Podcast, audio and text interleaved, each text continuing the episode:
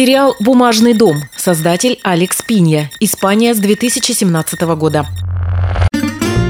Все мы любим истории об отважных и благородных разбойниках, о смелых и галантных пиратах, о совестливых киллерах. Пора, пора уже отбросить ложный стыд и признаться наконец в этом самим себе. В конце концов, если мы посмотрим список самых кассовых фильмов за всю историю кино, то увидим там одни только сказки. Более-менее реалистичная история там лишь одна – это «Титаник». Да и то, сказать по правде, тоже ведь сказка. Романтическая баллада о любви. Ну и мы не будем стесняться и поговорим сегодня о самой увлекательной современной сказке о благородных разбойниках. А вернее, о маленькой разбойнице, разбойнице, которая выросла и стала рецидивисткой и грабительницей банков. Да, испанский сериал «Бумажный дом» — это вывернутая наизнанку сказка «Снежная королева». Повествование там ведется от лица уголовницы-налетчицы по кличке Токио. Все преступники в фильме взяли себе псевдонимы, как у Тарантино в «Бешеных псах». Помните, мистер Розовый, мистер Оранжевый? Только в «Бумажном доме» клички в виде названий городов. И наша рассказчица — Токио. Существует фанатская теория о том, что Токио — это выросшая Матильда из фильма «Леон». Она, в общем, ни на чем не основана, разве только на том, что обе героини брюнетки. А так-то Матильда еще в детстве была сильно поумнее Токио, которая, уже разменяв тридцатник, сначала действует, а потом думает. В общем, наша налетчица Токио никакая не Матильда, конечно, а выросшая маленькая разбойница из сказки Андерсона «Снежная королева». Страстная, недалекая, но чистая душой. Еще в сериале «Бумажный дом» есть мальчик Кай. Он тоже вырос, носит очки и бороду. И это он придумал, как ограбить королевский монетный двор Испании. Тот самый «Бумажный дом». В сериале у нашего Кая кличка «Профессор», и у него, как и завещал великий Андерсон, странные и страстные отношения со злой волшебницей. Только здесь это не снежная королева, а начальница антитеррористического штаба. Ее задача – изловить профессора Кая, маленькую разбойницу Токио и всех их поддельников. Но профессор, конечно, окажется хитрее, ведь это сказка. И еще тогда не было бы второго сезона. Пароль или я ударю тебя прикладом?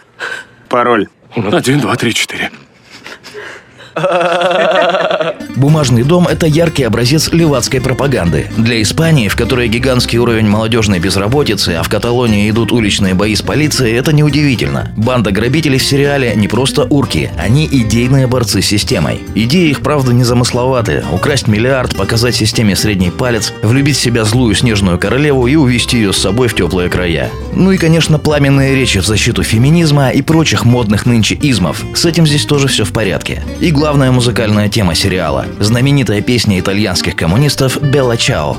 Но знаете что? Все эти антиглобалистские и левацкие агитки ничуть сериал не портят. И даже если вы не верите ни в черта, ни в бога, а лишь только в то, что частная собственность священна, смотреть сериал «Бумажный дом» вы все равно будете не отрываясь. Просто потому, что он очень хорошо сделан. Создатели сериала сумели соблюсти тонкий баланс между сказочностью и реализмом. И все эти леваки, феминистки, урки-налетчицы, они живые, не плакатные. Настоящие люди из плоти и крови, сомнений и комплексов, надежд, терзаний и обид. У каждого каждого свой характер, своя драма. Их можно любить или ненавидеть, но равнодушными они вас точно не оставят. Выберите себе какое-нибудь, ну, простое имя. Например, числа, планеты, города. Типа сеньор 17, сеньорита 23. Плохое начало. Я даже свой номер телефона не помню. Об этом разговор. Может, планеты? Я был бы Марсом, а он Юпитером. Забудь, я не буду Юпитером. А чё не так? Плохая рифма. Еще одно выдающееся достоинство сериала – второй сезон получился куда интереснее первого. По нынешним временам это большая редкость. Но это правда. Чудесным образом у создателей сериала и в продолжении получилось выдержать идеальный баланс. Да, во втором сезоне еще больше левацкой пропаганды. Но при этом и образы всех персонажей стали куда более многомерными, конфликты острее, и выбор, который приходится делать героям, уже далеко не так однозначен. Наконец, во втором сезоне профессору и его банде подвезли нормального противника. Новая злая волшебница круче первой в сто раз. И теперь уже именно она вполне может переиграть нашу шайку благородных разбойников. Почему может? Потому что последний сезон сериала обрывается на полусловие. Наши герои на сей раз засели в испанском Центробанке. И дела у них совсем плохи. Кольцо сужается, флажки все ближе. Они проигрывают раунд за раундом. Что будет дальше, узнаем в новом сезоне. Он выйдет в июле 2020 года.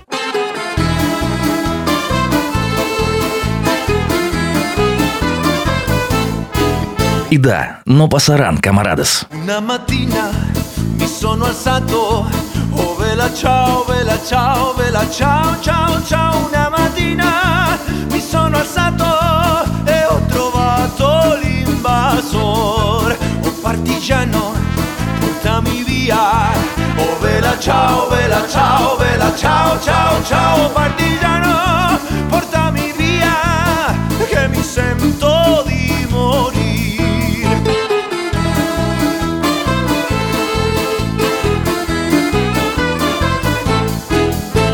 io muoio da partigiano.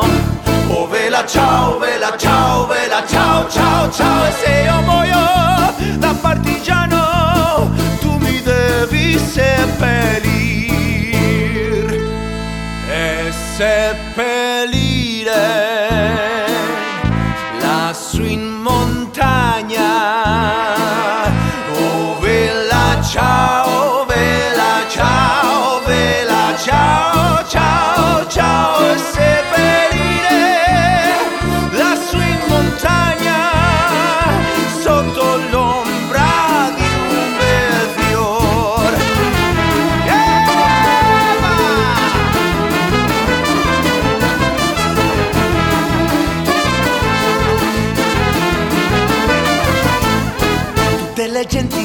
che passeranno. Oh bella ciao, bella ciao, bella ciao, ciao, ciao E le genti che passeranno mi diranno che bel fiore è questo il fiore del partigiano. Oh bella ciao, bella ciao, bella ciao, ciao, ciao Questo è il fiore del partigiano morto per la libertà.